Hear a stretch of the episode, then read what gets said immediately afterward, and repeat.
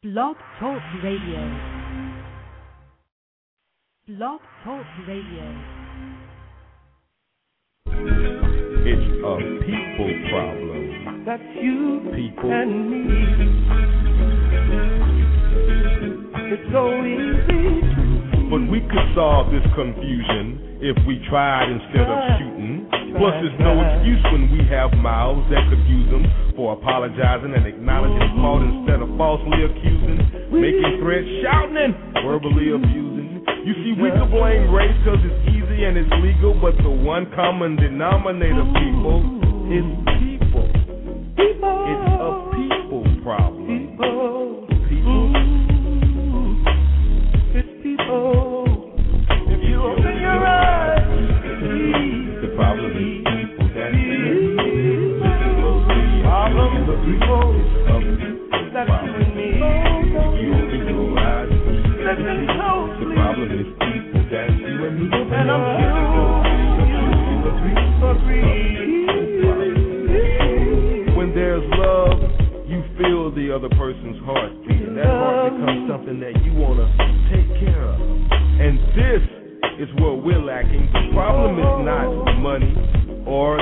lack thereof. The problem is people doing evil things to get it and evil things with it. Humility has totally left us. The reason I'm here is to help you, help me, help us. It's a people problem. If you open your eyes, The problem is people that problem is the people. Of That's you and me. you your eyes. Listen The problem is people that you and me. And I'm sure you agree.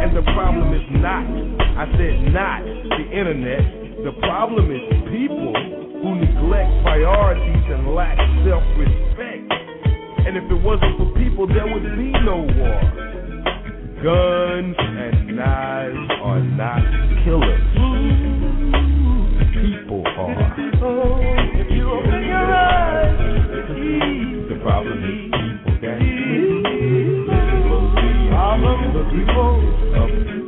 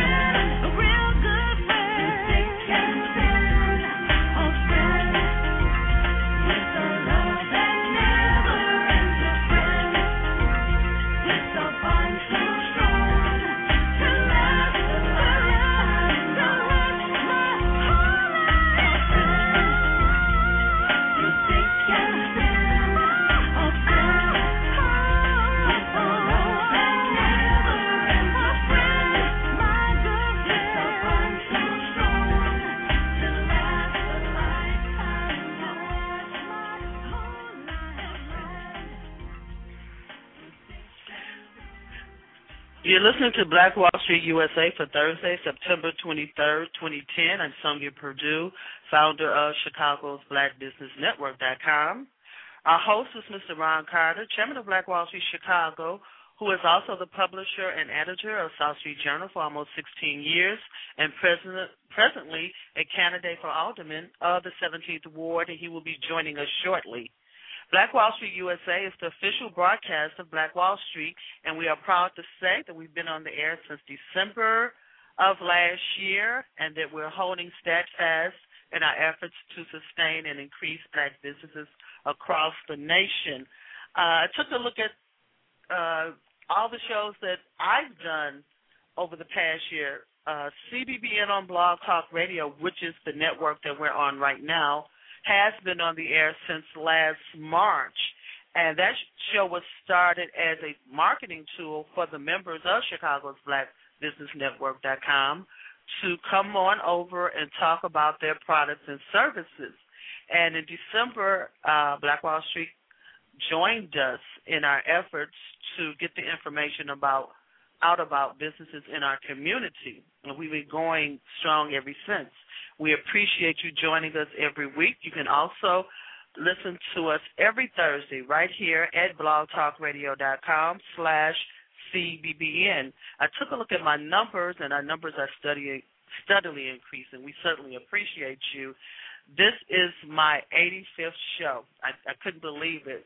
Time just it just goes so fast. I could not believe that I done I've done 85 shows. One day I just sat there and I looked at the blog talk instructions I have read them really, uh, and I said we we need a show uh, for Chicago's Black Business Network. Push the button. It says start your own show, and here I am, 85 shows later. And I say that to say to you, you can do it too. You certainly can do it too. You may listen to a rebroadcast of CBBN on Blog Talk Radio at www.wjpcchicago.com. They do a rebroadcast of our show every Saturday morning, 9 a.m. to 11 a.m. Our call-in number is 347-326-9477. Our call-in number is 347-326-9477 we want you to listen, but we certainly want you to join in with us. The chat room is open. That's another way for you to communicate with us, but we'd love for you to call in. You may leave your company information and website links in our chat room. That's another networking tool for you, and that lets us know who you are. Press the number one. You need to press the number one if you'd like to speak to one of our guests. If you'd like to speak to Ron or myself. If you have questions or comments, whatever the case may be. If you'd like to join us on a future broadcast, just give me a call, 312-239-8835, or you may contact me by email on this site. You may also contact Ron Carter at 312-624-8351. Tonight, um, our, show, our guest will be Ms. Maria Tran from the Shriver Poverty Law Center, and she's here to discuss background checks and how they're used in the hiring process, and you should know this information. This information is not only for ex offenders, although this show is centering around uh, assistance to ex offenders and expungement.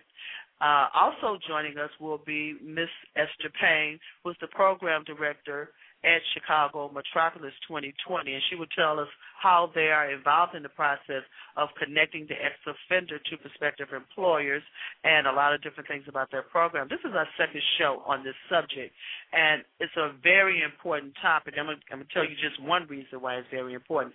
Uh, after I tell you who our other guest is, joining us later in the show will be Ms. Dorothy Brown, who is currently the clerk of the Circuit Court of Cook County. Ms. Brown will provide us with an update on the expungement procedures for Cook County. This information is so vital to our community and for the following reasons, not only for these reasons, but be, because of the numbers, the following numbers I'm going to give you, and the clerk's office provided us with these numbers today.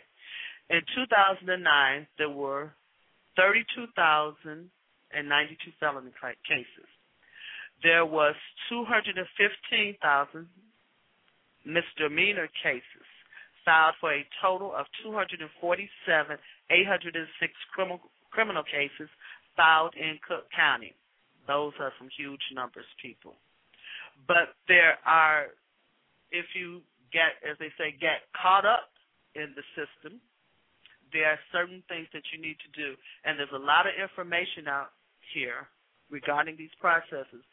And the people that we have with us this, us this evening are going to give you the the good information, the correct information, the right information. You're going right to the source here. So what we'll do, and we replayed the other show that we had on ex offenders. We've re- repeated that show, and we'll repeat it again because we need to share this information with you. Uh, as people go through this process, and from what I've heard, they find it a little bit frustrating, but it's a process, just like everything else in life. It's a process that you went through through the court system. It's a process, but you need the correct information. You need to follow the correct process, and it might make it a little bit easier for you. It might make it a little bit clearer for you. And not only that, those of you who are not caught up in the court system may wish to share this with people who have had these issues, who have had these problems, who have difficulty getting employment. You know, you hear these issues all the time. Once again, you're listening to Black Wall Street USA. I'm Sonia Perdue. Let's welcome Ron Carter, the host to the show. Mr. Carter, welcome to the show. How are you this evening? I'm doing pretty good, Sonia. How about yourself? How are you feeling? I'm doing great. I'm doing great. And uh I want to let's just before we, uh, our guests are going to come over on in a little while, but before we go to the guest Ron, let's just give uh, some updates on what's going on with Black Wall Street Chicago. Almost three weeks after the first national convention just uh, can you give us a little summation of what's going on with Black Wall Street right now? Well, after um, every uh, summit, uh, there is really uh, an anticipation of work and follow up that needs to be done. Uh, even to the point that as we think that we sometime are is getting a little bit focused, issues continue to develop. Uh, even to the point of like tomorrow, we're having a press conference to save approximately thousands of jobs, in which this is the Illinois Back to Work. Uh, we are going to have a press conference tomorrow uh, to be able to try to extend this program where the federal government has put up money to secure employment.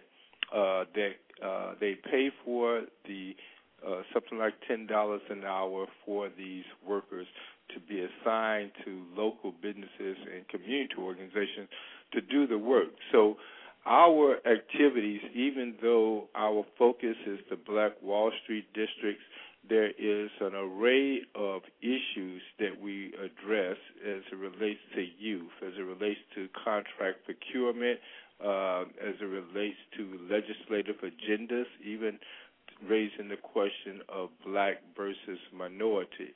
Uh, and all of those are centered on our Black Wall Street districts. So we have approximately about uh, 16 initiatives that Black Wall Street is working on, from uh, black contractors to the neighborhood to a concept of a Black Better Business Bureau uh, to the uh, uh, uh, the hands-on support and networking, which you're going to be helping to coordinate with the Chicago uh, Black Business Network and Black Wall Street as a networking um, um, session uh, that we have coming up. And all of those are to enhance our presence of sustaining and increasing black businesses. So, as we prepare for our summit that's going to be November the 20th, we are looking at taking advantage of the holiday season. Uh, we want to make sure the uh, at least seven of the 11 Black Wall Street districts have, de- have been identified that we implement a campaign, a marketing campaign, that by the end of this year, that those businesses will nod their heads and says they have seen an increase in revenue at their cash register from the effort of Black Wall Street promoting these districts and lending that extra hand to help sustain them.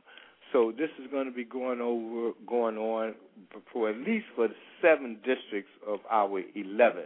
The other ones are certainly catching up, but from the last three years uh, that we have first started on 75th Street, then expanded on Stony Island, uh, Madison Street.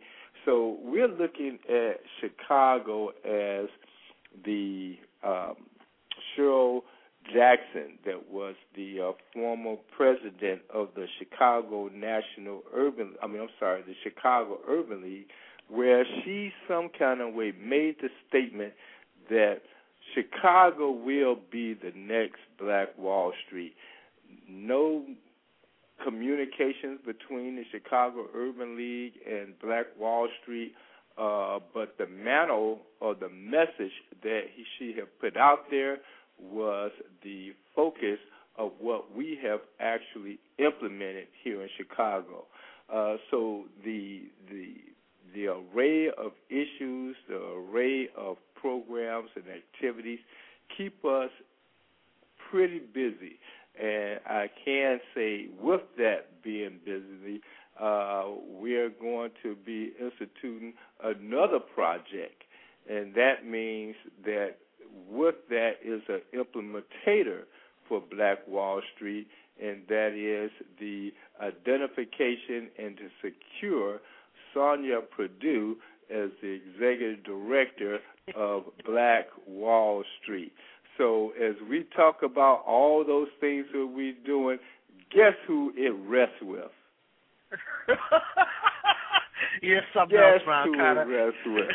So, but I feel good about it based on the work that you have done with the Chicago Black Business Network, and as you have uh, led that all the way with as the coordinator of our last national summit, and it's only fitting based on the strategic operations that you do that you take on that mantle of the executive director of Black Wall Street.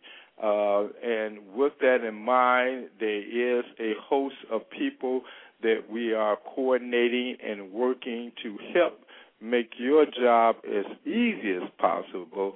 But do you know, with the task ahead of us, is that we in the black community are still behind in parity to the economics of Chicago. And we're so much in, uh, behind even when we talk about the, the subject matter of today, as far as the ex offenders, that they are, especially in the black community, are not in parity to the population of the city of Chicago. So I was looking at some numbers where the black youth represent somewhere maybe about 51% of the population of the inmates population, but yet it's somewhere maybe about 30% of population of the state of Illinois. So that's not the type of parity or that type of uh, high increase that we really want. We want to be able to have fair share of economics, not over our overabundant of share when it comes to the jail population. But given that that is the fact, as we're looking at how we're going to prepare these uh, the ex offenders back into the uh, mainstream after leaving some form of uh, imprisonment, how are we going to create the jobs? How we're going to not only that, but create the businesses. I think that one example of preparation, whether you help someone that have just left jail or you help someone to get themselves established. There's been many great examples of ex-offenders, and I have to give all due credit to one, which is uh, Malcolm X. Uh, I think he spent maybe about five or seven years in prison, and he came to be world known uh, based on his experience in life that triggered into a, a a nourishment of other people. So the the show tonight is not just about I would say preparing someone for employment, but preparing someone for the future of our communities. And that even with the stereotype of what we don't like regarding our youth, from the pants falling down to last night, uh, yesterday, the rampant shooting that took place, uh, to me, all that says is uh, uh, providing more for the the prison industry. So what the work of Black Wall Street, it still falls right in line with our show tonight. So you got me going, Sonia, on uh, the agendas of uh, Black Wall Street, even to the point as it relates to the importance of businesses taking advantage of programs that can lead to employment. And we want to pay close attention to that because without providing the businesses with the benefits and the resources to hire ex offenders will leave us at a, a, a major void in the community uh, by not being able to accommodate them with the resources that they need. So we're moving, and naturally, congratulations as you move forward as executive director of Black Wall Street Chicago. Thank you, Mr. Carter. Now, in that you're listening to Black Wall Street USA, and that's Ron Carter, chairman of Black Wall Street Chicago. Now, in listening to you just in those past like seven minutes, uh, I think long. you covered like I think you covered like a hundred issues. Okay. that's All how right. big that's how big the problem is, and that's pretty much. Uh, if I look at it, uh, I sold a building one time, and I took as I took the the person into the building, I want to be very clear. I say when you go into this building, they really want this building really bad. I said, but you're gonna have to touch everything. You're gonna have to put your hands on everything in this building because it needed repair. It needed upgrading. Almost everything. It was a great building, but it needed work. And when you were saying all these issues, uh, we have our people are great. They're still great, even with all these issues. But with, when you said let's start listing all those things, I was thinking we pretty much still have to put our hands on everything because that's what it's pretty much coming down to. Uh, we still have a way to go. Also, one of the things that you said, uh, yeah, you're making a big job for me, Ron. One of the things that you That's said is uh, uh, when you were talking about uh, people with so-called criminal backgrounds. You, one person you mentioned was Malcolm X. Well, Reverend Al Sampson said, if you haven't been in jail, where you been? Well, I haven't been. When he says that, I be saying, but I haven't been. Thank goodness, not yet. But you can also look at Mandela. You can also look at Martin Luther King. You can look across the board uh, at a lot of people who rose to greatness uh, and had and, and was and spent time in jail for a lot of different reasons. So when we look at the ex-offenders, all ex-offenders are not the same. Because I've had conversations with them. You've had conversations with them. We know that they are not all the same. Yes, there will be people. There are people who are a danger to us, and there's a place for them. But there are people who come through and they never want to go back. They never ever want to see it again. Don't want to be a part of it again. But and we have to we have to all and part of what we're doing provide a tool which uh, when we speak to Ms. Payne, the program director of Chicago Metropolis, and uh, Ms. Dorothy Brown and Ms. Tran, this is what we're talking about. Finding another path, providing them with some more information because they are desperate desperate, desperate. You know it, I know it for this information. Also, oh, yeah. um, I want I want to say one thing. You said you're having a press conference tomorrow, but you just say regarding the Put Illinois to Work program and re uh, in stating that. Where's the press press conference and what time is that, Ron? Yeah, well, it's going to be right here at the South Street Journal's office at 12 noon. Here at our office, we're going to be very short. Uh, it's going to be no more than a half an hour.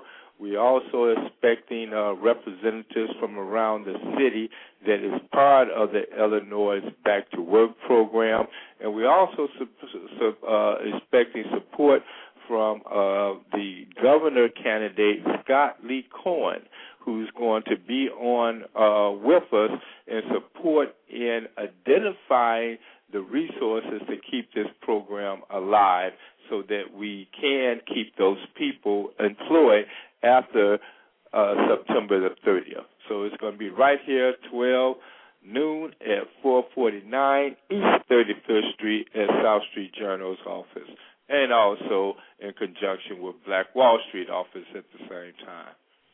That's great.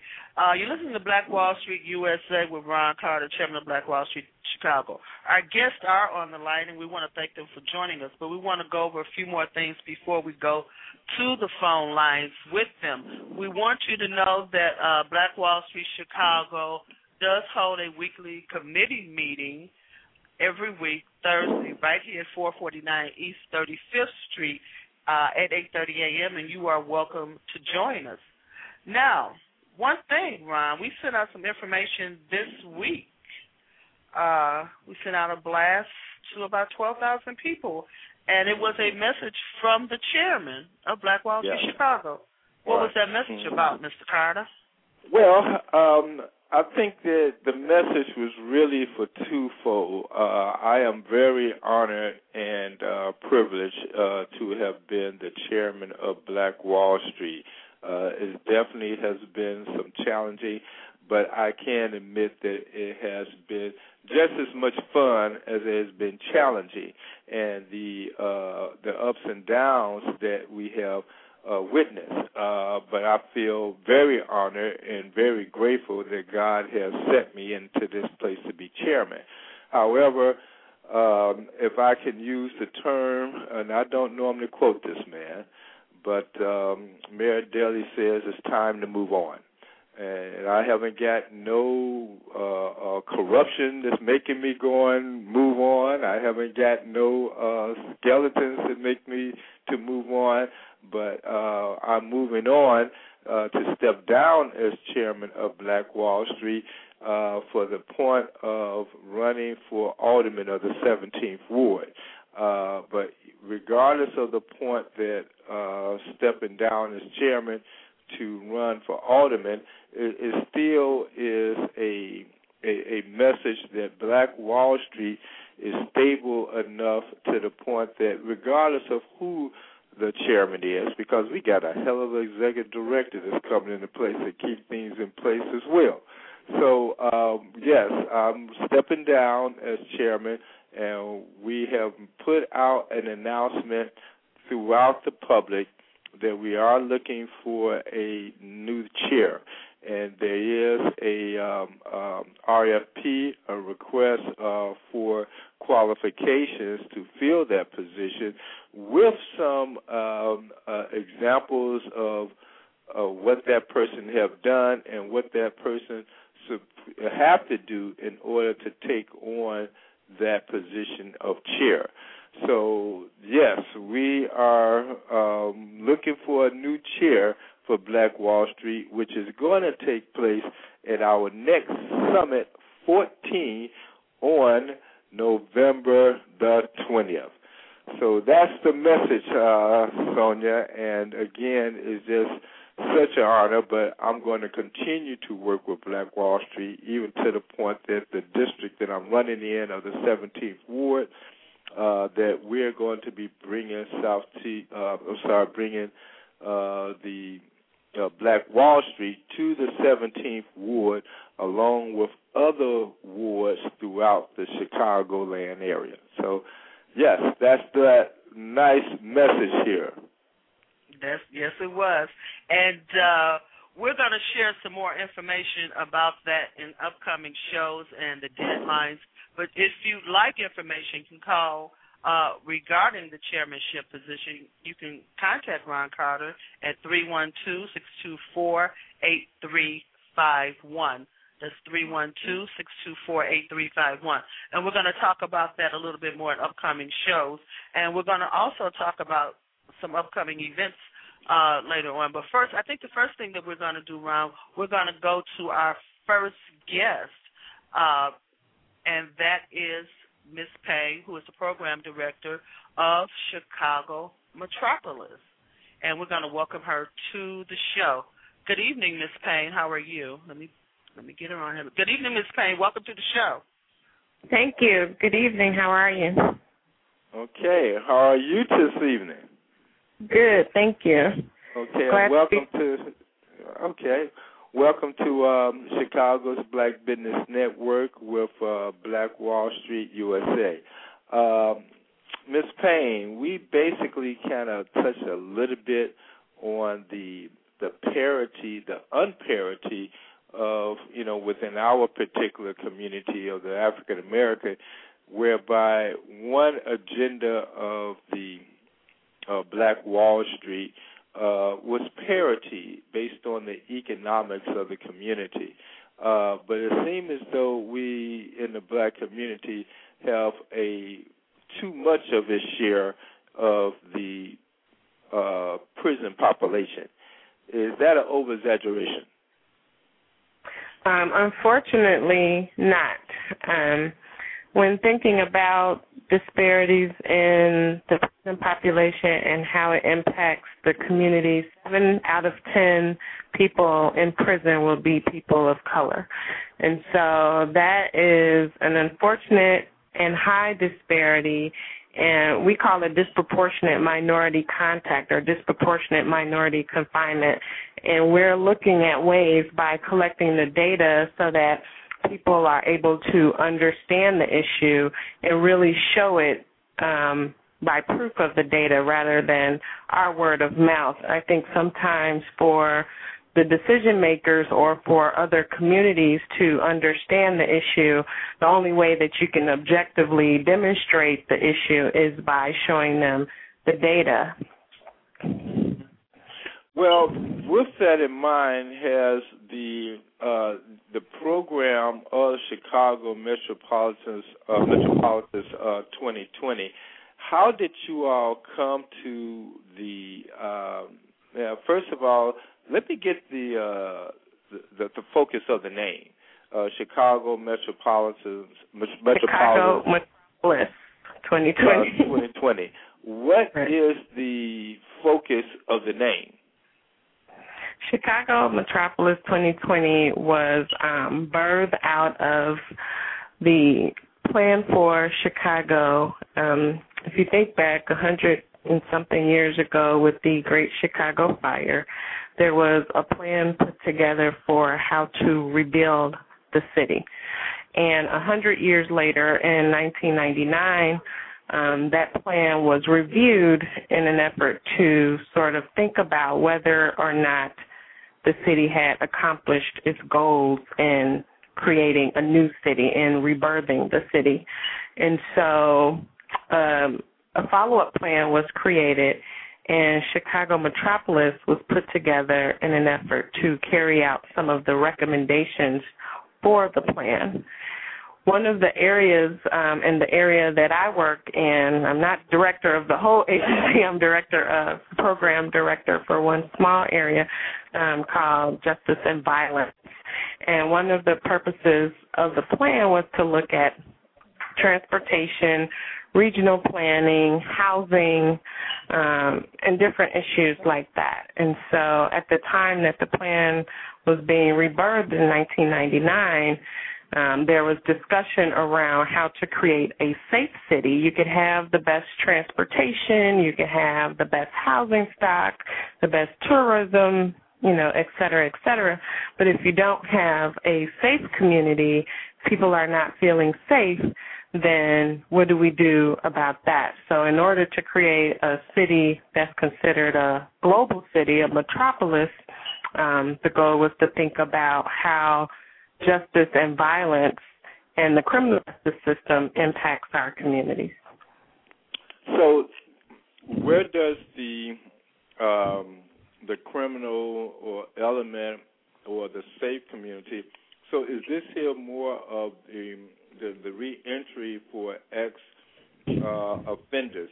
Is that more of a project of um, Chicago Metropolis uh, 2020? Yes, it is. one component of agency, and so in justice and violence, we focus um, on the reentry issue. We really focus on the entire cycle of violence, and so our goal in justice and violence is to educate communities and policymakers about the issues of cycle of violence, and so we start um, by informing people about exposure to trauma and violence at very young ages. Our thoughts are that, and research shows that when children are exposed to violence in their communities, in their households, and in their families at very young ages, it, it impacts their development, and they are more likely to either become victims of future violence through relationships, community violence, etc., or perpetrators of violence. And research has also shown that 70% of kids in the juvenile justice system right now have been impacted by trauma and violence in their earlier years, and a good portion of those youth are also kids who have touched the child welfare system, whether it has been abuse and neglect. Um, and so, knowing all of that information, we also know that kids who go into the juvenile justice system are have a high percentage of them going into the adult system. It's almost like a natural crossover. And children of incarcerated parents have a high likelihood of going into the system.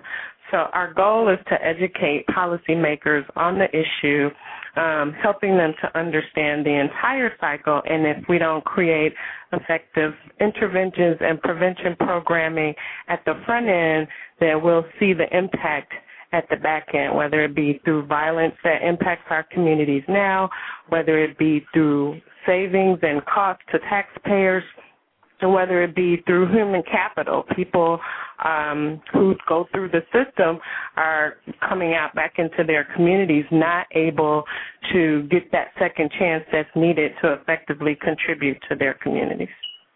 Well, I have to um, admit, as a um, as a child of a of a father that was in and out of jail since I was mm, since I was maybe about five years old till I was about seventeen years old. My father was in jail maybe about mm, I think I've seen him maybe maybe about four years of, of that uh childhood that I had even to the point that as I grew older, I somewhat, some kind of way had the thought, or wouldn't have been a surprise if I was going to follow his traits be, mm-hmm. uh, in jail. So that was a uh, subconscious thought in my mind as I grew up, is that I will follow the same line of what my father did.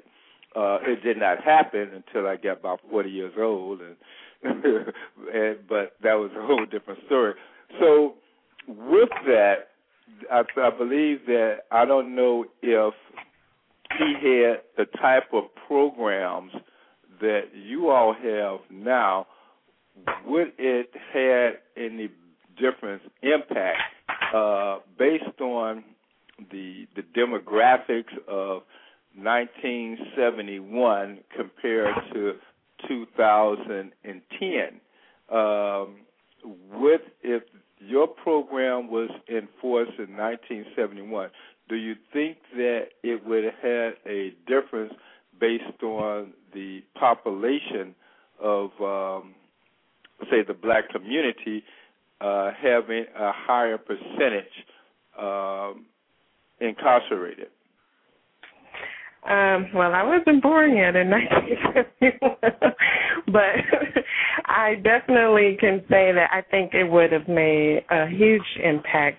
Uh, one of the things that we've noticed throughout time is that laws have become more tough on crime, and so moving out of the late 70s into the 80s, when um, drugs began to emerge policies that were um, being made were reactionary. And that's where we see some of the disproportionality because of certain laws that were being made to target certain communities or groups of people. Um, and so, with that, we're in a space now, you know, 20, 30 years later, where we're trying to undo the work of all of those bad laws that were passed um, and taking another look at what people need when they are addicted to substances, um, needing treatment rather than incarceration, needing treatment for mental health issues, um, looking at ways to ensure that families are engaged in that process, looking at ways to ensure that community is engaged in that process. And so I think you know, we learn from our past, and that's something that we're trying to take into account now as, you know, laws are being passed. We're really helping or making an attempt to help legislate, legislators and decision makers understand that when you pass these laws, you know, these are some of the ramifications. These are the costs. This is the fiscal impact. And so we really need to think about what is the end result and what are we trying to achieve. So, with that in mind, the what is the uh, collaboration uh, for reentry? What, how are you all providing this collaboration, or is this basically from uh, your agency, or is there a collaboration of other agencies that make this happen? Correct. and um, in about 2005, 2006. Are you still? I'm sorry. Hello. Yes, we're here. Mm-hmm. Uh, I'm sorry. In about 2005, 2006, um, the mayor of the city of Chicago, Mayor Daley, had um, initiated a group called the Mayor's Policy Caucus on Reentry. At the same time, the governor initiated a group, then Governor Blagojevich um, initiated a group called the Governor's um, Commission on Community Safety and Reentry. The goal of both of these groups was to take a look at the reentry issue um, because we were noticing that the same 40,000 people entering the Department of Corrections every year were coming out back to specific communities and recycling through. The recidivism rate was very high. It still remains at about 50% or so. Um, and so with that, their task at that time was to develop to develop recommendations around how to handle reentry issues at the state level as well as here at the city level, knowing that majority of the population of inmates within the department come from the city of Chicago and our surrounding collar counties.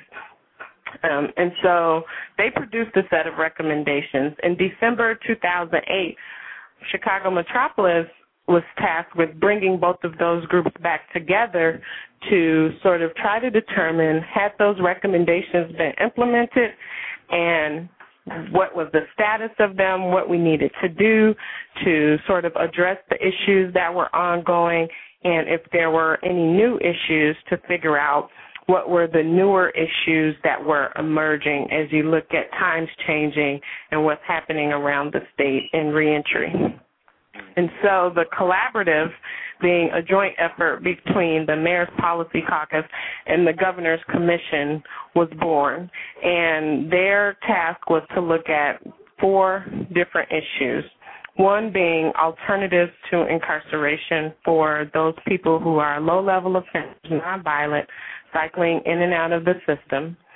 Um, looking at housing, which remains an issue, education and employment, and juvenile reentry, which was a newer issue, not so much new as we see it, but we began to recognize that youth who were in the adult system were also coming out again with no resources, no connection back to communities, trying to, you know, figure out ways to rebuild their lives and not knowing any other choices but to return to a life of crime. And so there you go again with that cycle going in and out of the system. These things cost the state millions and millions of dollars and cost taxpayers millions of dollars. So our feat was try to try to determine, you know, what are the best practices around the country that are happening that can help impact each of these areas. What is the data showing us and how do we create effective programming that will address each of these issues and save the state and taxpayers money while also making sure that we're increasing public safety and getting people the services that they need. Mm-hmm. So, is there any um, unit count that you are measuring your uh, success and your progress? Well, we how many are people that you're targeting, and how many have you actually met with your target number? We are a coalition of about three to four hundred people. Our goal is to create recommendations that will be presented back to the governor with specific strategies, timelines, cost analysis, etc. Um, those things will be presented back to the governor, to the mayor, to the legislature, to um, the chief judge of Cook County, as well as other jurisdictions around the state. And so we're not a direct service program. We're looking more at the policy and practice throughout the state so that our state can begin to take these ideas and implement them.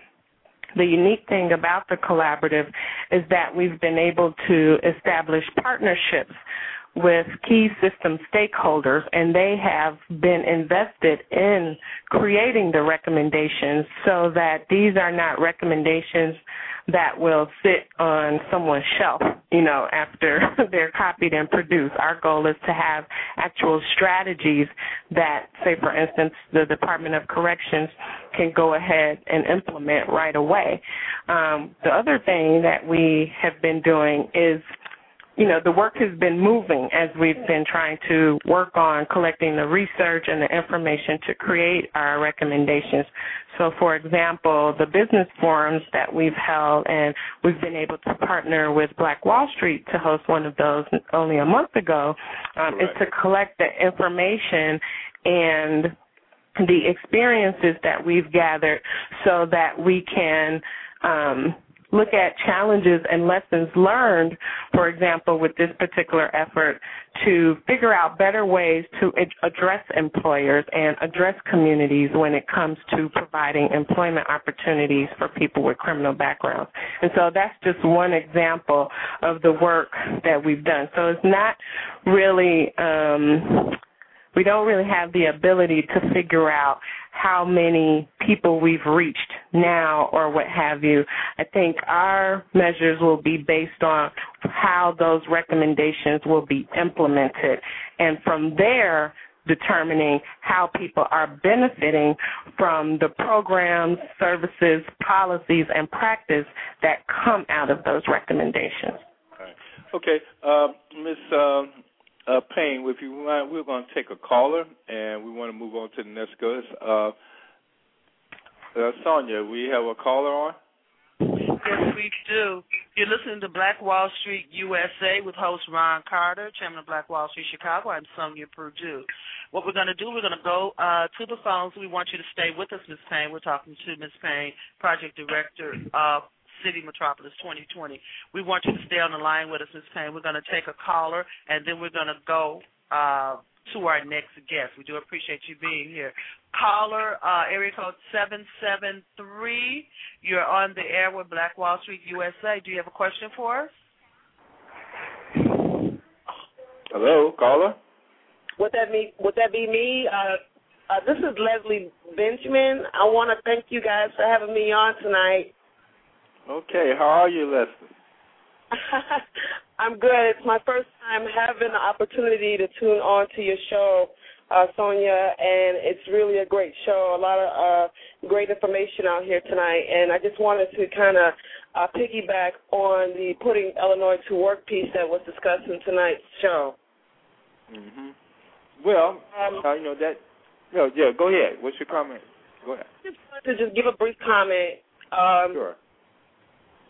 I think that the fact that uh, we are pushing for an extension is a, a really big deal. Um, I know personally that there are people that are currently benefiting from this program that participate not just uh, with the businesses uh, that uh, are able to uh, employ uh, the you know employees, but a lot of these people have an opportunity for the first time to work um, and they're being considered uh, for places such as working downtown and uh, municipal offices where they're having exposure to, you know, uh, administrative tasks that they wouldn't probably get if it weren't for programs like this. And, you know, it's a win-win for the business too because they can also recommend the best and the brightest because they've allowed themselves to open up these opportunities uh, for such employees that wouldn't otherwise have an, this opportunity because they might be passed over because of their lack of qualifications. They're open up, opening up avenues for these people. And in addition, uh, I think it was somewhat mentioned uh, earlier as I, you know, uh, participated in the conversation. Um, many of the people are building as we speak because they've been given a chance to uh, participate with the Putting Illinois to Work uh, project.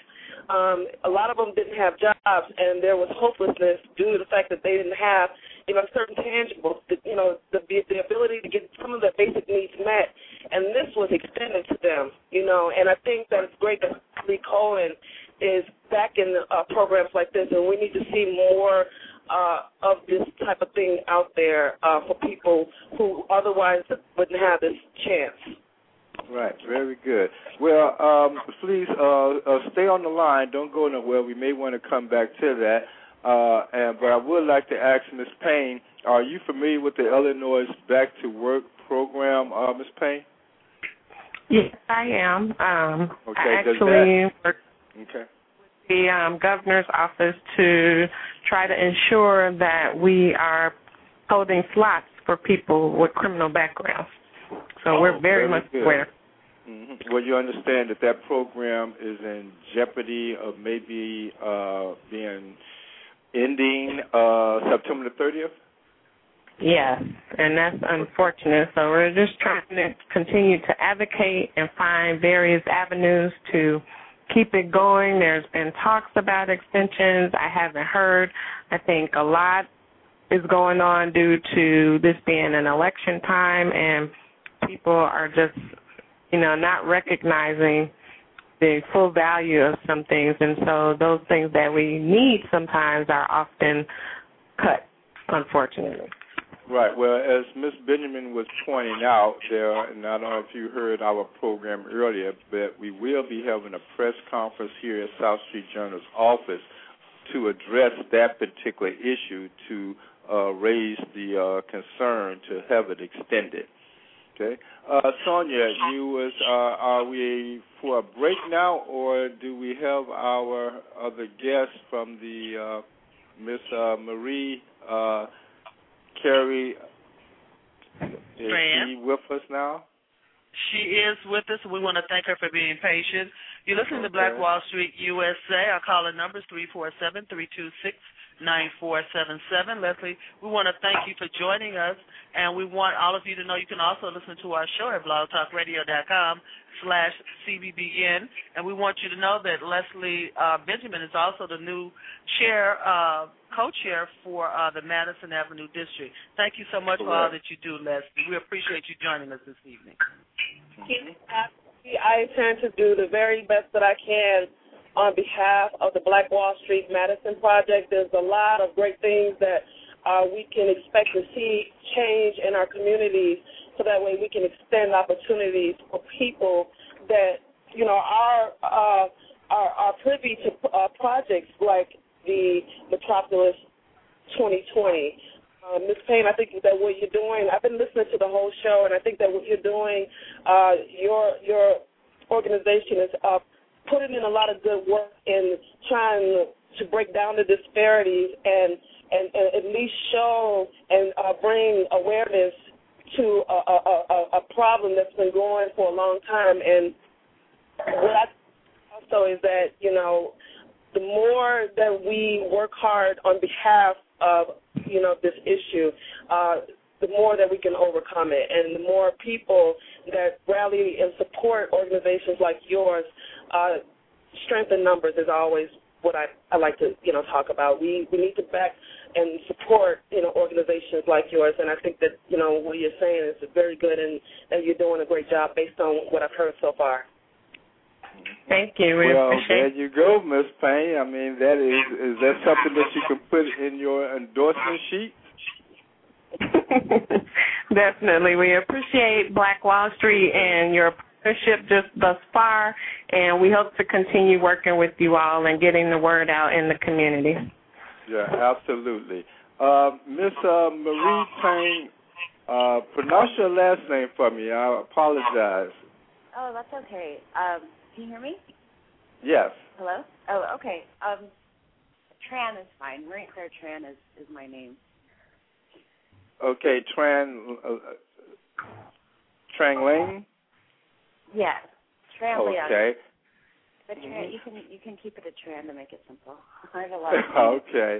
So you're with the Sil- uh, uh, Silver uh, Poverty Law Center. What is that uh, pertaining to?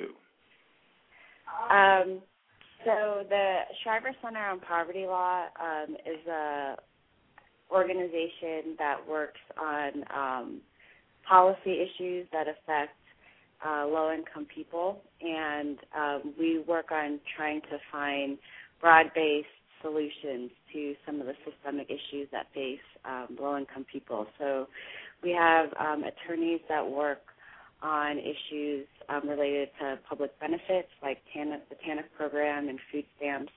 We also work on subsidized housing and public housing issues um, and asset building. And we also, and my my particular practice area focuses on um, employment and housing barriers for people with criminal records. Mm-hmm. So, are you an attorney? Yes. Okay. Uh, now, one question, uh, again, even for my own personal uh, agenda here, as I be uh, talking to uh, a lot of young guys on, on the streets, uh, first thing they do say, well, I can't get no job uh, because of my background. Matter of fact, I'm so surprised, somewhat surprised, but maybe just reiterating my surprise that the many uh, youth that reply, I can't get no job because of my background. I got a record. Uh, uh, and I just can't get no job. So they somewhat seem as though they kind of give up on that. Mm-hmm. And then the other part is they say, well, I can't get involved because I can't vote. Uh, I want to clear that one thing out. Uh, in the state of Illinois, can uh, ex-offenders vote? Uh, in the state of Illinois, it is my understanding, and I actually um, do not have, actually have not looked this up very recently, but it's my understanding that in Illinois they can vote. Mm-hmm. So um, if there are any people listening, um, they should definitely exercise their right to vote because it's it's. I, I know I think in other states like Washington State, that's um, a different answer. But in Illinois, they can vote. Well, uh, with that type of response that's coming to me often, um, that I can't get no job because of my background. Uh, is there one place where employers uh, uh, can get their criminal background checks?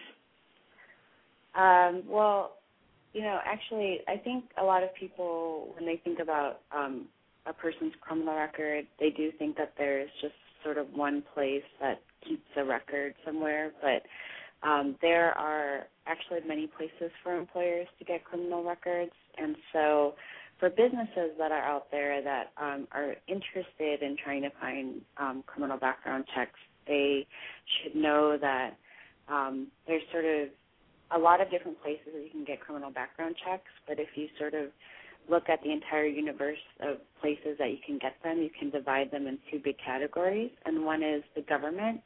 So, for example, the Illinois State Police has a big uh, database where you, they can they keep criminal records and they can make them available to um, employers for a fee.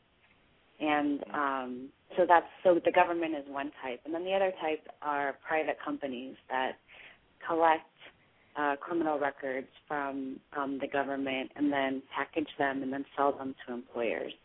So um, there there are many different Does government sell that to employers? Um, I think sometimes they can um, uh, package up the the records, and it's not just criminal records. Sometimes it's just like records that are in the court system, um, and then and then yes, and then give them to.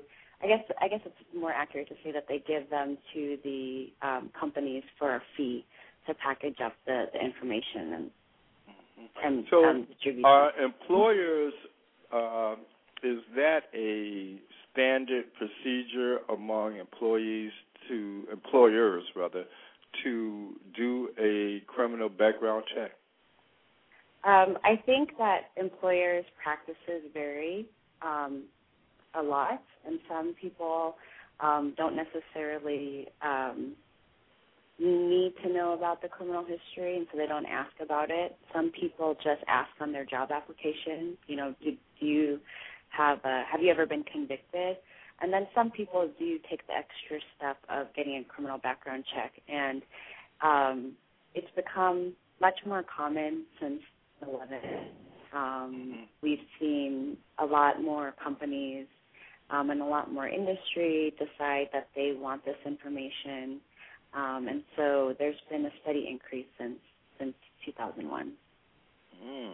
Okay, so well, once an employer has a criminal background check, uh, what uh, kind of information should the employer be looking for?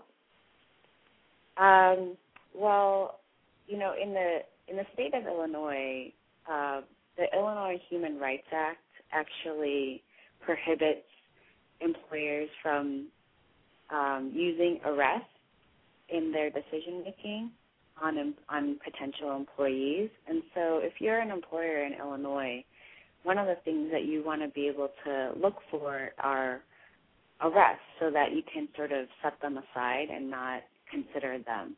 Um, otherwise, you sort of you risk violating the Illinois Human Rights Act. And so, um, so I think that's that's the number one thing that if you're an employer in Illinois, um, you should be um, trying to be very um, diligent about separating out arrests, which you know we consider to be sort of accusations from the police, um, and setting that apart from convictions, which are findings of guilty. The person has gone through a trial or pled guilty to a certain offense. Um, and once you separate that out um, and just look at the convictions, then you, you as the employer, protect yourself from liability under the Illinois Human Rights Act. Mm-hmm. So, um, take for example, before he was actually locked up, uh, say for example, Al Capone, with the many arrests he may have had um, uh-huh. is against the law to judge Al Capone before he was actually convicted?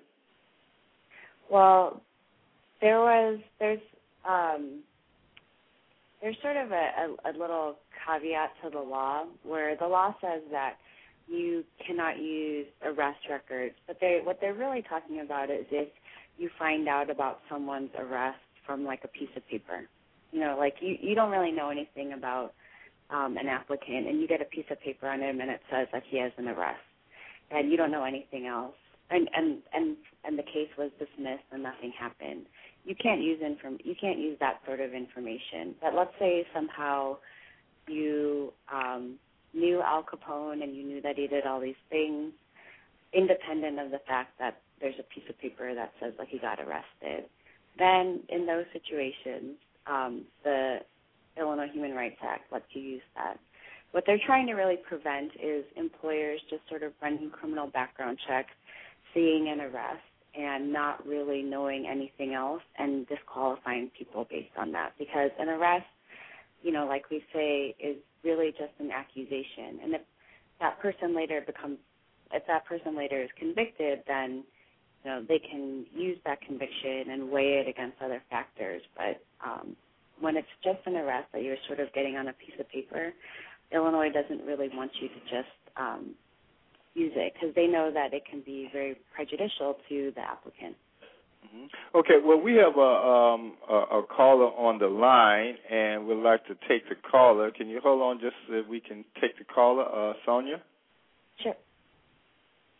Okay, you listen to Black Wall Street USA, and let's go to the phone line. Area code five seven one. You're on the air with Black Wall Street USA. Yes, uh, I, you know, is Black Wall Street coddling prisoners and ex-convicts tonight? Are we who? Coddling. Are are are, are you uh, trying to make excuses and trying to protect their so-called rights? after they've gone out and, and committed heinous crimes. You know, let, let, let me let me add this because I wanted to ask your your previous caller this, but uh, well, let, well, let me go to my second question. And perhaps your guest can help me. Um, you know, uh, when I I'm calling, where you calling from? What, what, calling uh, from Maryland. What's your, I'm, name? I'm Maryland. Okay. BA. My name is BA. I'm calling you from Maryland. Okay. And uh, oh, yeah. you know, when when I, and, and, uh, I'm sorry, I, I was just well, okay. When, when I ran, I ran for a school board recently, and uh, Oh yeah, well, how you doing, sir? I, I remember. I'm you doing. now. I'm doing fine. Thanks, Ron. I wish you well in your alderman's uh, race as, as well. Uh, well, let, let, let, let, uh, all right, to, to to come off in, in that vein because uh, I, I apologize, okay. sir. I, I know you're not. I apologize for that. Uh, because this is what happened when I was running for uh, school board here, Uh, now, I'm not talking about minorities. I'm not talking about people of color. I'm not talking any of the poor people. I'm talking about black children. Okay, this is what I'm talking about. Black children uh, in our public school system, they are performing uh, terrible.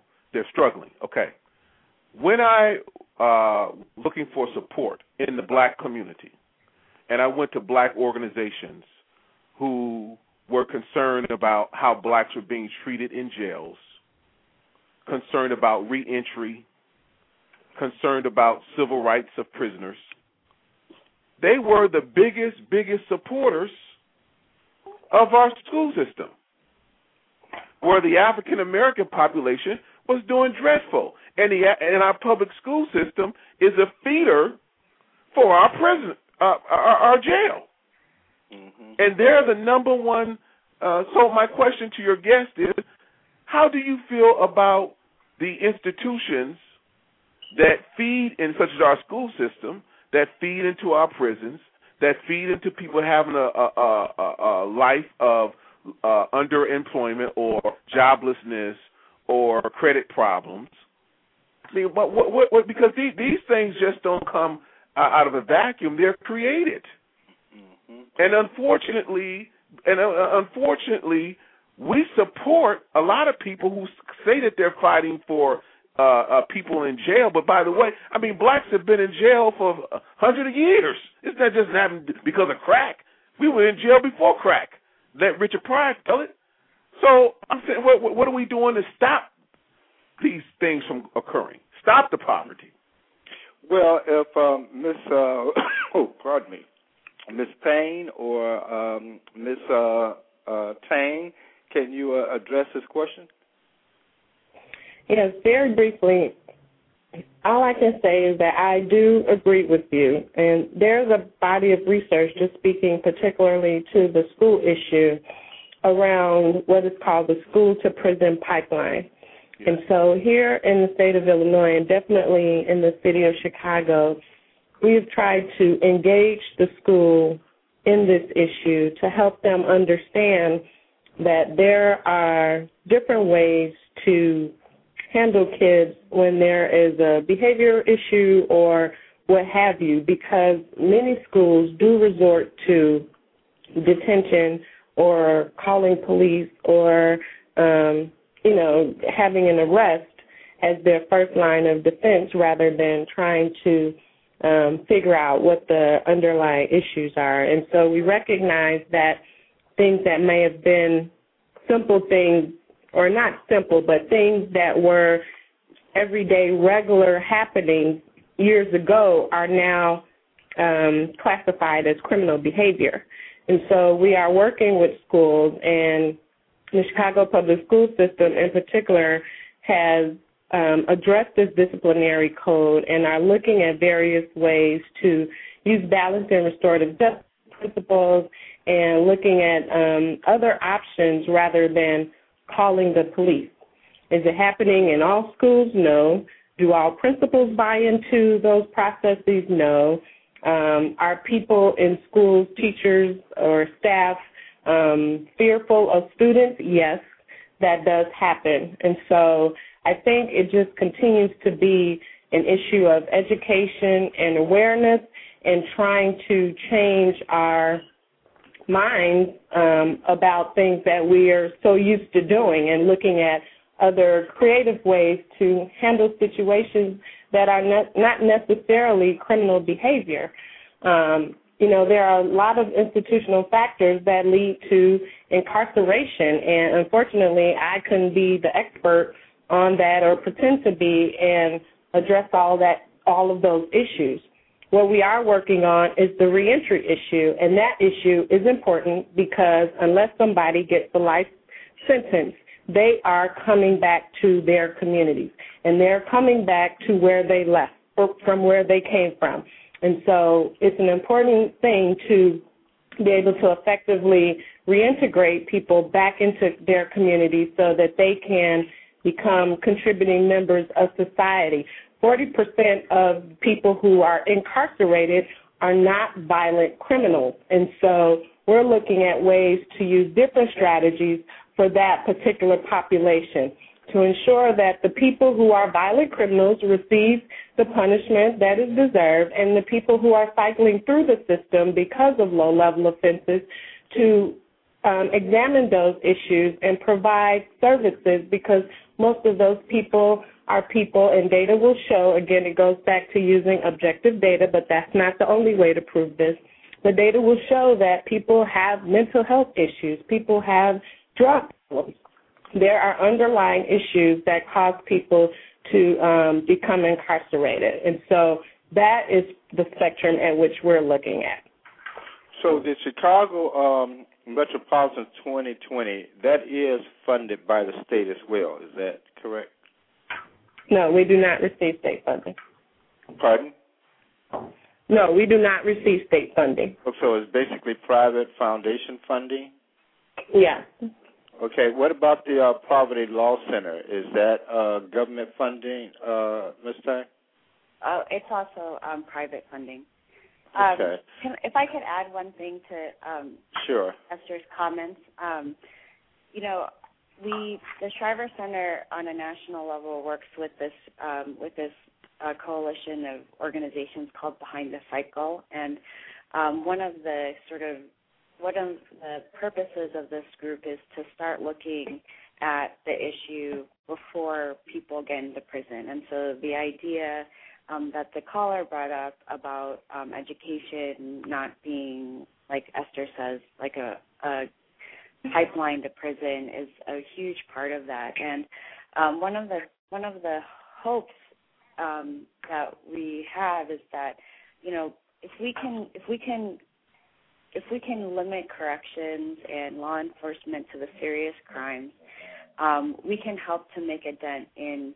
Uh, we can help pull resources away from corrections. Right now, corrections is one of the largest budget items in almost every state. I mean, it just takes so much money, and those if we can reduce the money that we spend on corrections, we can invest some of that money into front end type of things like increasing education, increasing early child care, making sure that people have um, the supports that they really need at the beginning of life to lead a prosperous life and not have to go through um, like a, a bad education system like a lot of our youth are going through right now. And so I think the callers um, um, frustrations are very legitimate given um, the state of some of the education systems. And we only hope that if we can get less people going through um, the prison, the revolving door of prison, we can siphon some of those resources away from corrections and into some of some things like education. Mm-hmm. Well, do you look at the? Uh, uh, I, guess based on your both of your programs are focusing on um, ex offenders.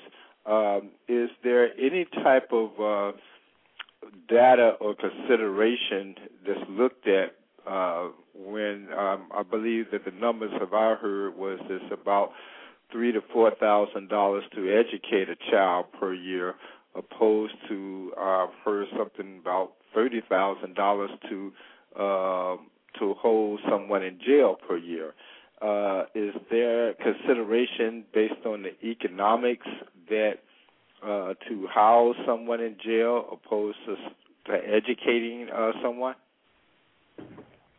We at Metropolis actually use this um, policy argument quite often, um, and in a different way. We know that it costs about two thousand dollars to maybe ten thousand dollars a year to give someone substance abuse treatment, mental health treatment, job training, you know, the spectrum of services that are needed in communities, whereas it takes about, again, like you said, $30,000 to um, incarcerate an adult per year, but on the juvenile side, it takes about seventy-five to eighty thousand dollars to incarcerate um, the juvenile, and so.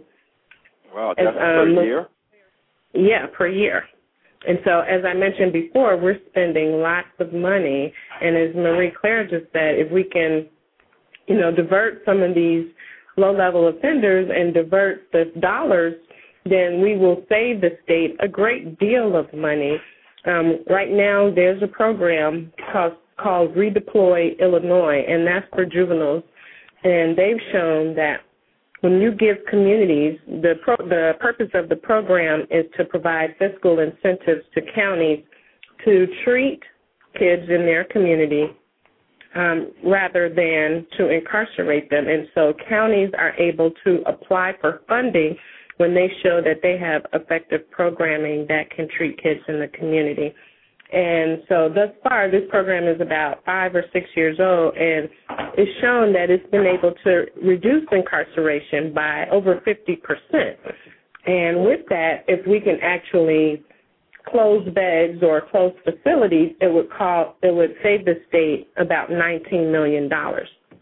We've recently we've recently um, started that program for the adult side. Um, and right now there's a planning grant process for counties to apply for dollars um, with the agreement that they will reduce their commitments to um, corrections by 25%.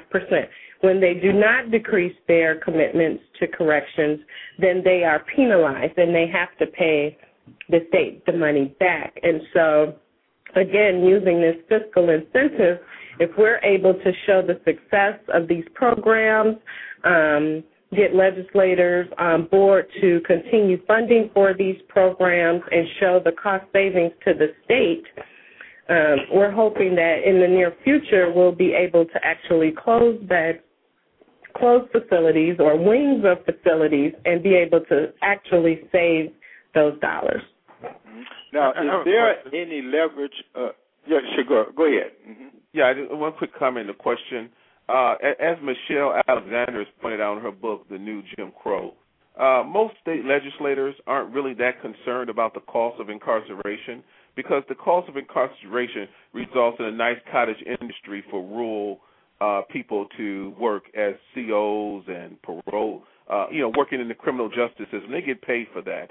So, I mean, there's not a big push to to cut the cost because uh, people uh, eat, eat off that cost. Unfortunately, the people are incarcerated, uh, you know, they don't. Uh, uh, the communities they come from suffer tremendously. But my question uh, to, to your guest is, what's the recidivism rate for uh, black men in the state of Illinois? Meaning those who have been incarcerated. What's the likelihood of them being incarcerated again? I don't have the recidivism rate for black men as a subpopulation of the general population of people incarcerated, but the overall recidivism rate for adults is about 51%, and for oh, juvenile, uh, 54%. So they're twice as likely to return back within six month periods. Thank well, you. there is a, um, a concern based on the um, privatization of uh, prisons. Does that have any bearing with your project implementation or projections of what your uh, pro, what your program should be addressing uh, when the the uh, the focus of privatizations um, in the profits of prisons? Does that have any bearing on your scope of operations? Either one of you? at Metropolis, we haven't directly worked on that issue. I think it just continues to be um, education and working with the legislature again to inform them of the policies and the fiscal impact that it holds. And hopefully, eventually, as I mentioned earlier, you know, we'll be able to close some beds and people will see that there are other ways to invest money in communities to provide jobs. Um, if you take away a job focused on, you know, incarceration. We're hoping that we can replace those jobs with treatment and with rebuilding communities rather than harming them. Mm-hmm. Okay.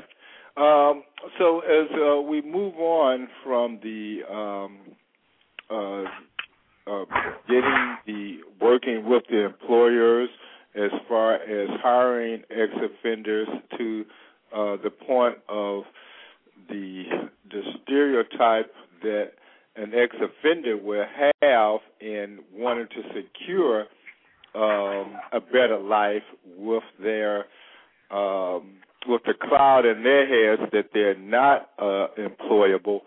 How do you all kind of close that particular gap with the, I guess, with the uh, the mindset of ex offenders? Um, do you see that that is a a, a problem within their own within their own selves, or is that one of the major issues? Given the 50, uh, 51 and 54 percent uh, return back to uh, the prison life.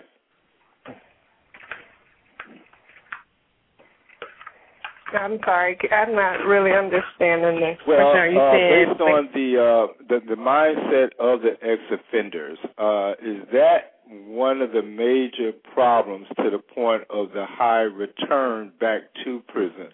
Uh, is there counseling uh, involved in this process with the uh, ex-offenders?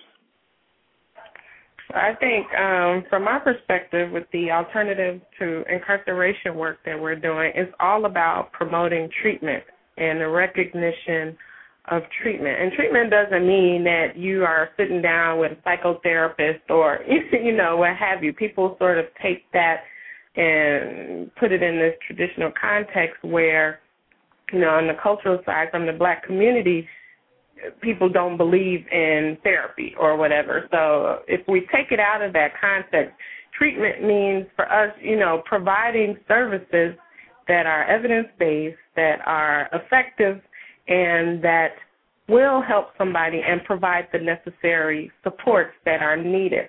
Treatment would include things such as counseling, substance abuse treatment, um, mental health treatment,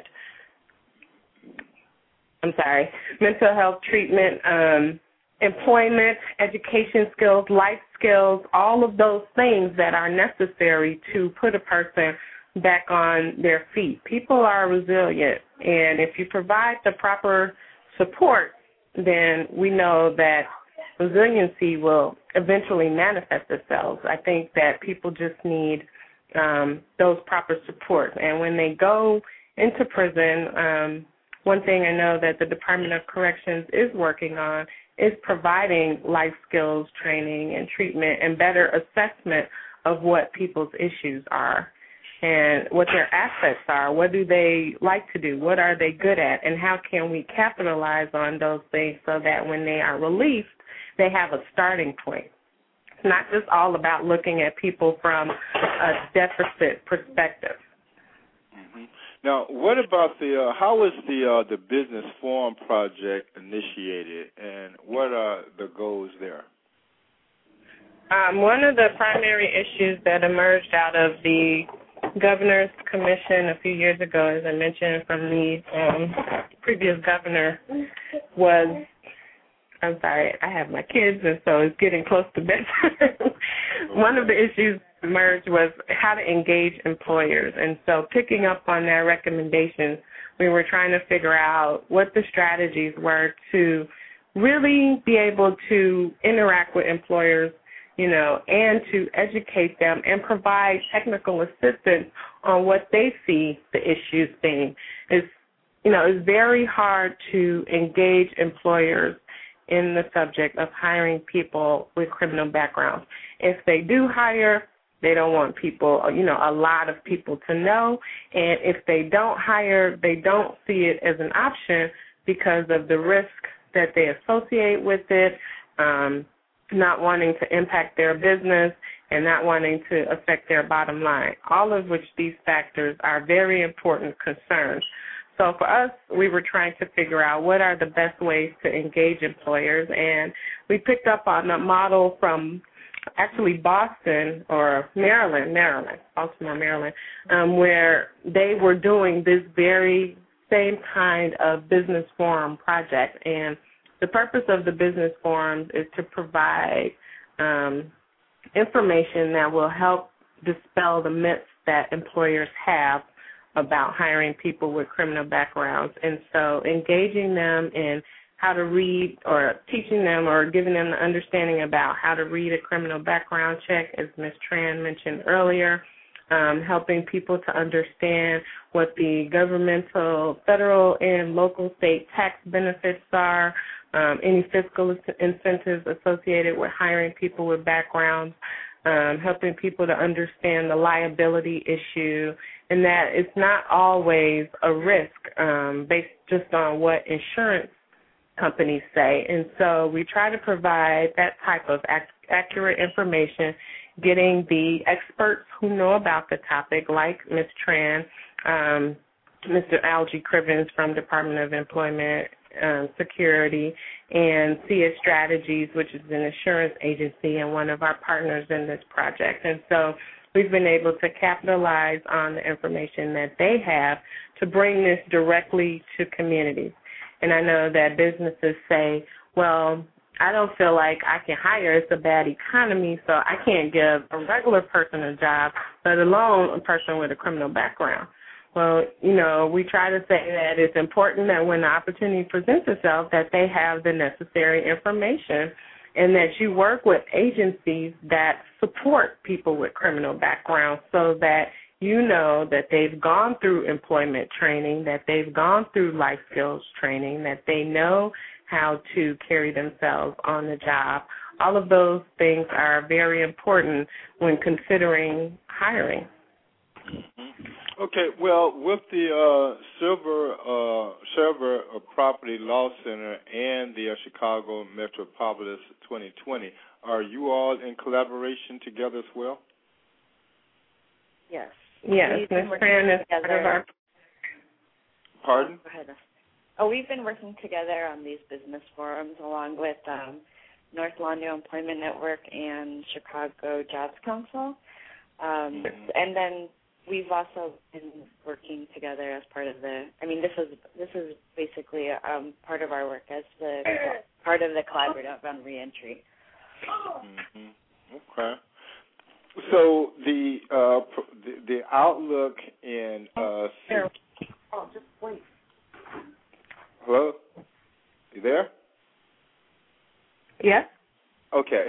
So uh, the the outlook uh, toward the future, given the, uh, for example, uh, do you look at the, say, for example, what has been happening here in Chicago uh, regarding the uh, unfortunate uh, killings and the shootings, even to the point of, if you all listened to the news uh, last night, uh, does that have does that send you all to your boardrooms uh, to discuss uh, the current uh, crime element in the city? Or is it basically there are a lot of um, people coming to tables right now to try to figure out ways to collaborate around this issue, and I think that you know for community and people at the local level, they you know sometimes feel that those people who are making decisions don't necessarily care or hear what's going on in community. But um, as a person who sits on both sides of the table, you know, from community, but also, you know, having the opportunity to sit in those boardrooms um, from from time to time, I can say that those issues are being addressed, and people are really working to try to figure out um, not on their own, but listening to community, um, what needs to be done around this violence issue. The governor has just initiated an anti-violence commission. Um, they've had town hall meetings around the community. I think uh, two weeks ago, one was in Englewood at Kennedy King College. Um, just this past Monday, one was being held in Pilsen. They will have a few others, as well as a few downstate in Peoria and um, I think in Carbondale or somewhere um, way. And so I think that people are trying to, decision makers are trying to hear what the needs of the community are and partner with community to figure out strategies around how to address this issue. Mm-hmm. Well, uh, I understand that the uh, the state, uh, along with the Illinois Department of Correction, has instituted a um, a, a, a collaborative with different law enforcement agencies uh, to have a a joint uh, get tough policy as well as a uh, preventive policy that's coming from the state of Illinois. Is that shared with your organizations, uh, taking consideration that you are mainly uh, post inmate uh, opposed to a pre inmate, if I can, uh, that's fair to say? Um, I'm not sure I can answer that. I don't quite. I'm. I don't know. Mm-hmm. Okay. Well, the uh, the well with South Street Journal, we basically just did a a story on the um, uh, I guess the uh, black youth, and we also included the state of Illinois with its initiatives. Uh, this all derived from the case when uh, elected officials indicated that they wanted to bring in the National Guard. So we looked at the whole big picture. Uh, but I guess maybe you did uh, address it when you state that people are sitting at boardrooms and, and meetings uh, to discuss the current uh, conditions of the uh, other cities when it comes to crime. Uh, but if I can, we do have another caller on the line, and maybe we can bring them on. Uh, uh, Sonja, uh, we have the other caller. Yes, we do, Mr. Carter. You listen to Black Wall Street USA. Caller from the 773 area code, last four digits 6831. You're on the air. Welcome to the show. Hello, caller. Hello. Hello. Yes. How are you? Your name and where you're from? I think there are they're a little bit occupied. Hello, caller, are you there? I guess they're not. okay. Okay, I thought I heard them. They raised their hand. You listen to Black Wall Street USA. Uh, Ron, let's do this. Let's. Uh, we were. We are still expecting Dorothy Brown, clerk of the uh, circuit court. She's supposed to step out of a meeting and call us. But this is this is what we're going to do. Uh, since it's getting close to somebody's bedtime and maybe all of ours, let's ask for some closing remarks from our guests, which we are very thankful that you joined us with this great information. And we could go on and on and on. So let's ask uh, from. Um, for some closing statements from our guests, Ron, and then we'll talk sure. about some of the upcoming events okay. for Black Wall Street. Right. Yeah. Can you give us some uh, an overview of where you are, where you hope to be, and how the community can be more conscious and take part as it comes to ex offenders?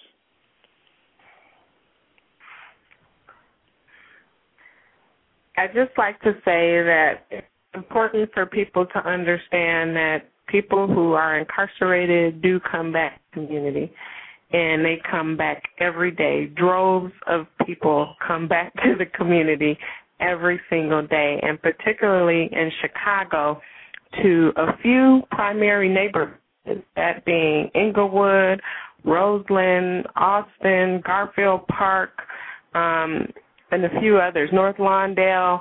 So people are going to come home, and it's up to us on the policy level as well as at the community level to figure out the best strategies to reintegrate people back to their communities. That includes treatment, that includes employment, that includes education opportunities, um, and that includes family engagement and community engagement. And so we can't just turn the cheek, turn the blind eye and say, well, I don't have anything to do with that because, you know, those are our brothers, our sisters, our daughters, our sons, you know, and not always for, as I mentioned before, the most violent issues.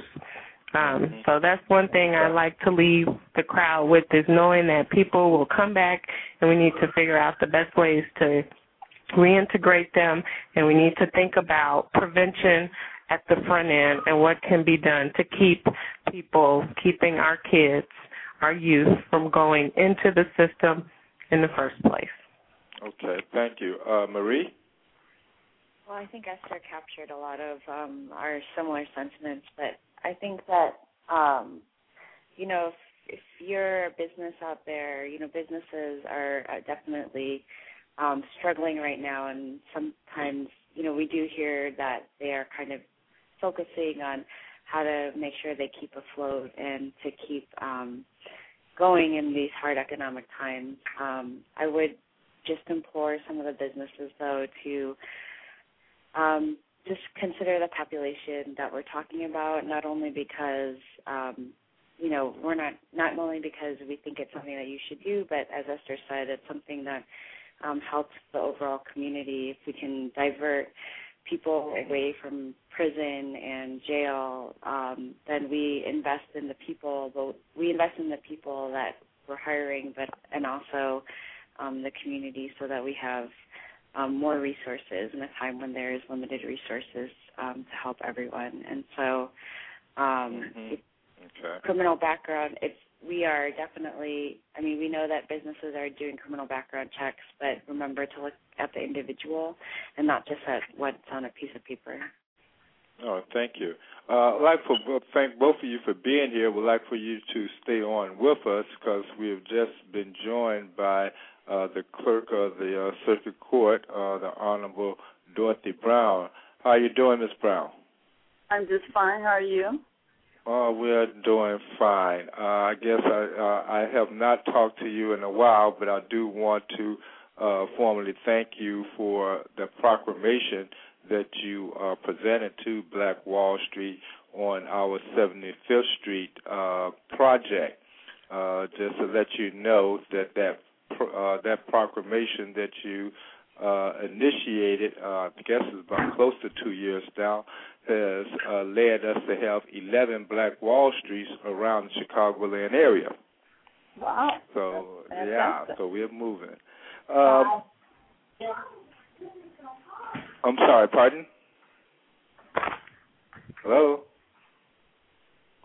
I'm still here. Oh, you are okay.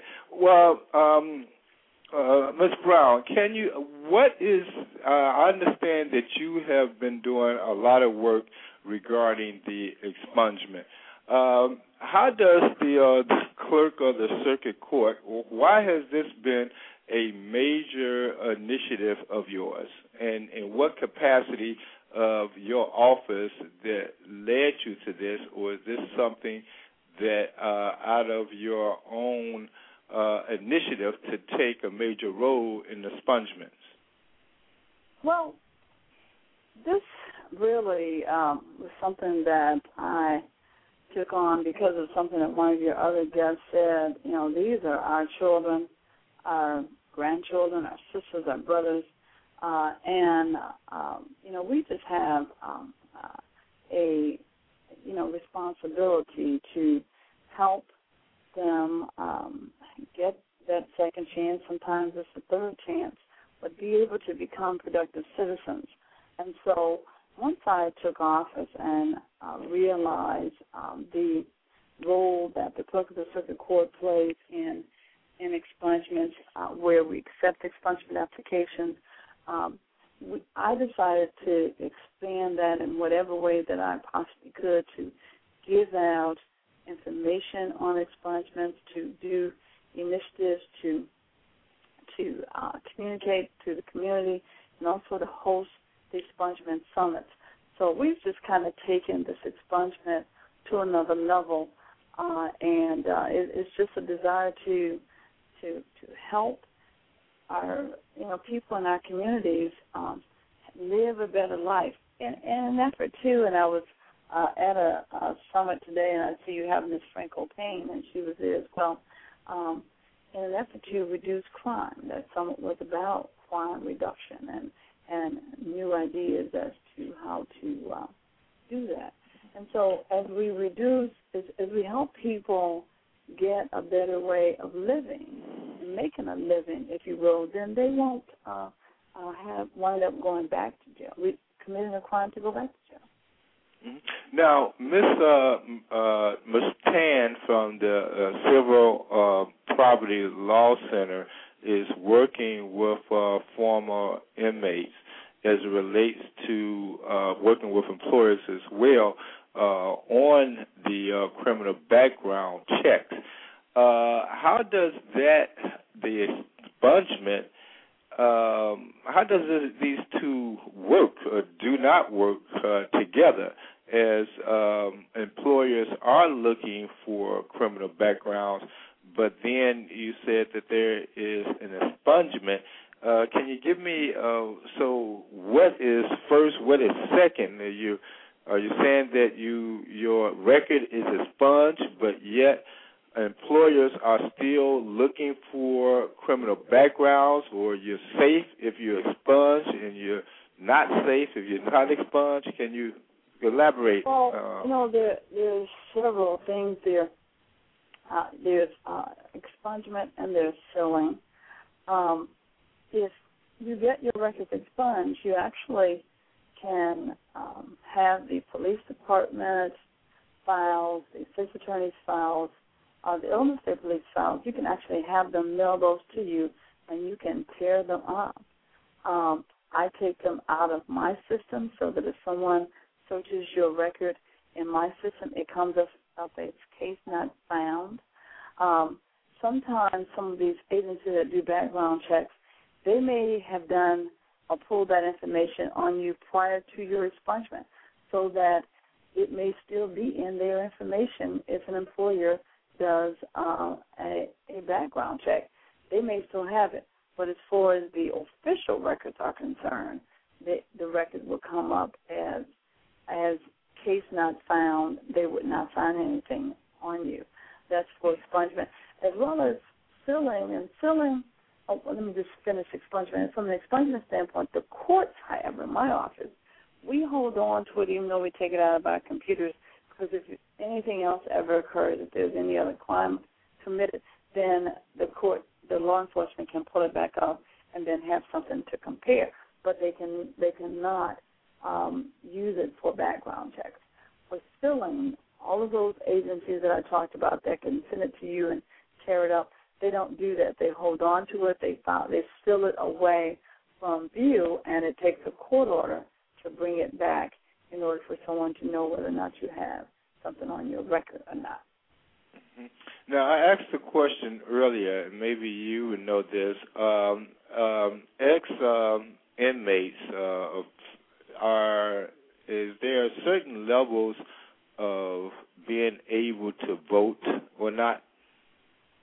Yes, um, an ex-offender in the state of Illinois can vote. Period. You can be in Cook County Jail. You know, there's a polling place in Cook County Jail. As long as you oh, have no. not been convicted, yes, there is. They do voter registration there. They do, uh, and they permit them to vote. Um, so, you, as long as you're just in jail and have not been convicted, you can vote. Once you're convicted, and you, as long as you're in prison, you cannot vote. When you let go uh, and you come home, you complete in the state of Illinois, that is, you can vote. Now, there are certain states in the United States where an ex-offender cannot vote, and so you can't. But the majority of the states in the state in the United States, uh, you can vote as an ex-offender. Mm-hmm. So, from the uh, Cook County and your work as relates to expungement, is there a particular number of people that you are impacting as far as expungement is concerned, or is there a particular goal based on our earlier conversations in the show where there are thousands and thousands of people that are released? Uh, does that does your initiative try to meet the number of inmates that are being released back into uh, society as a goal for expungement, or how does the how do you measure uh, your task at hand when it comes to expungement? Is it a number, or is it just based on those that inquire, or are you try well, to outreach to a certain amount? You know, I have uh, when I have my expungement summits annually, we have over three thousand people to show up. Now, three thousand people to show up to an expungement summit. Yes, but ninety-five percent of those do not qualify for expungement. Um, when you are uh, most of the uh, most people that are have been found guilty and or that have been convicted and go to prison um, probably don't qualify for expungement. Most of the expunge, expungements generally are misdemeanors. Uh, you got a few, two felonies, I believe, that qualify for sealing, felony conviction. That law was passed a couple of years ago. That's first offense of um, prostitution, class four prostitution, and first offense of class four cannabis. Those two qualify for sealing. Those are class four felonies. Those two felonies qualify for sealing. But for the most part, on the expungement side, unless you were found innocent, um, SOL, plus, um, something of that nature, uh, where you were not convicted and it was a felony, then that's expungible. But other than that, if you're convicted, so when people come back from prison, they don't qualify for expungement by the court. Now, after a certain number of years, they can qualify for a pardon and expungement by the government. And so, what we do at our expungement summits, because we know that we're going to have a, a lot of people coming in that's in that situation, we have a full service expungement summit between the Illinois Prison Review Board to our summit. We usually have at least three board members and several attorneys, and uh, they talk about pardons, executive clearances from the government. Mm-hmm. So, um, with 3,000 showing up to one of these expungement summits, and you're saying really about um, five uh, percent actually would qualify to have their records expunged. Right, but what we do is we have we have something there for everybody. Okay. Um, when you show up, you know, like I said, we ha- have they qualify for they may qualify for expungement by the by the governor. That's why we bring the Illinois Prison Review Board there to teach teach people how to file for a pardon and expungement by the governor. And then we have people, uh, we have information there on housing for ex offenders, job training, um, all kinds of things to um, be able to service uh, the ex offender community. Mm-hmm. So, do you see that that role from your office is more of a mm, is what you call that more of a mandate from your office, or more of a public service of your office, or oh, it's a, a public service. It's a public service. It's something that I brought to my office because of the need I saw in the community. Uh, no clerk of court um, in uh, Cook County nor any clerk court in the state of Illinois other than my is doing it other than myself. So this mm-hmm. is totally because something that I made the decision to do. Mm-hmm. So uh, does that have anything to do with your own initiative with uh, the proclamation for Black Wall Street? That it didn't really have anything to do with your office, but you take on initiatives outside the realm of your office? Is that Oh, absolutely, I do. You know, when you see me uh, out and about doing the things, I got a child support summit on the weekend, domestic violence summit. I have a domestic violence liaison that go around and talk about teen dating violence, domestic violence, I to community groups and church groups, and we go to schools for teen dating violence. That's, those are things that we don't have to do in the office, but I feel that if you are a public servant, then you should uh, be serving. And so I try to look at whatever ways within my office that I can reach out and make this office relevant to the people. Oh, so that got a lot to do while you ran for mayor then. Oh, absolutely, absolutely. okay. Well, um, what it's all about we, serving. Okay, right. We definitely what we would like to do. We're running up against our clock now, uh, Ms. Brown, and our other guests, but uh, we definitely will want to have you back on. Uh, we do want to have you all to listen in next week because we are going to be having a roundtable per se of different candidates uh, that we're going to bring up about the uh, ex offenders as well.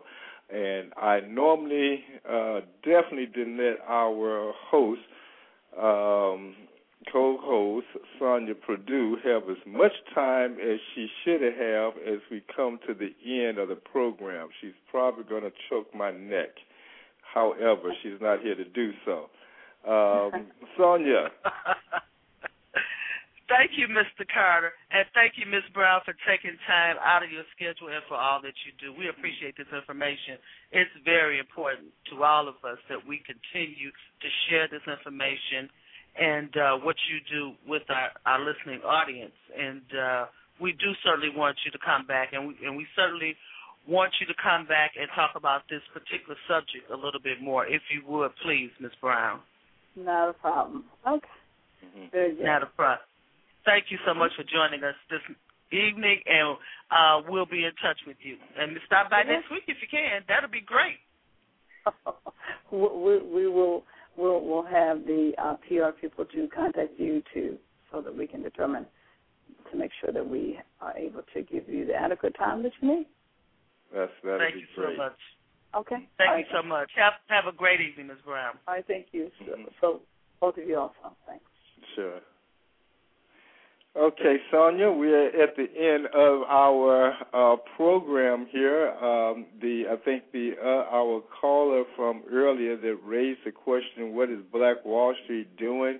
Uh, based on are we promoting our ex-offenders? As he raised that question, but we do understand in sustaining and increasing black businesses that the prison uh, or the uh, the criminal element has a lot to do with the stabilization of our communities, and we have to include every aspect as we're looking at how do we sustain and increase businesses, not only with the services that our guests provided us in working with employers, but also the overall perspective of our communities as it relates to uh, ex-offenders.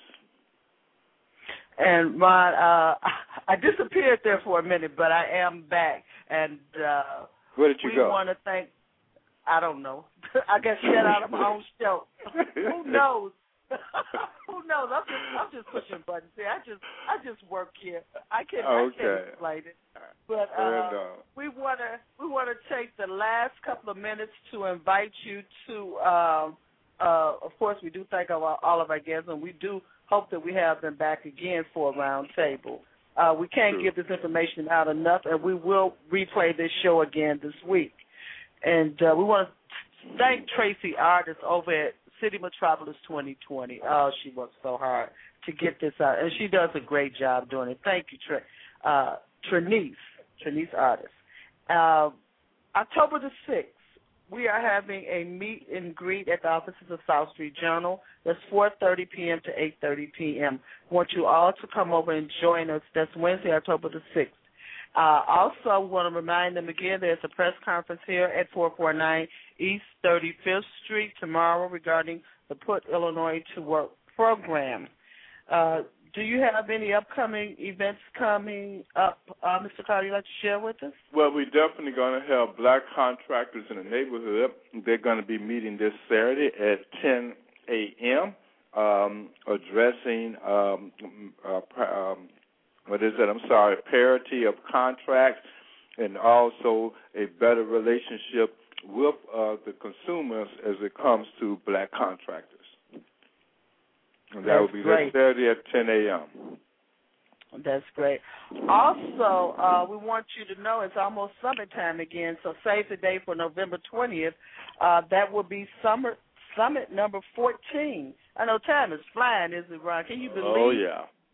when you started this that you would be up to summit number 14? You got 30 seconds to answer that question. Uh, yes, I knew it. It was a plan. It was all in a plan. I knew what I was, was doing, and knew I, and I knew where we need to go. Yes, it was a plan. That, That's why we started good. off with the Roman numerals. Oh, is that what Roman, it is? yeah, Roman numerals always continue. Is that right? Right. Okay.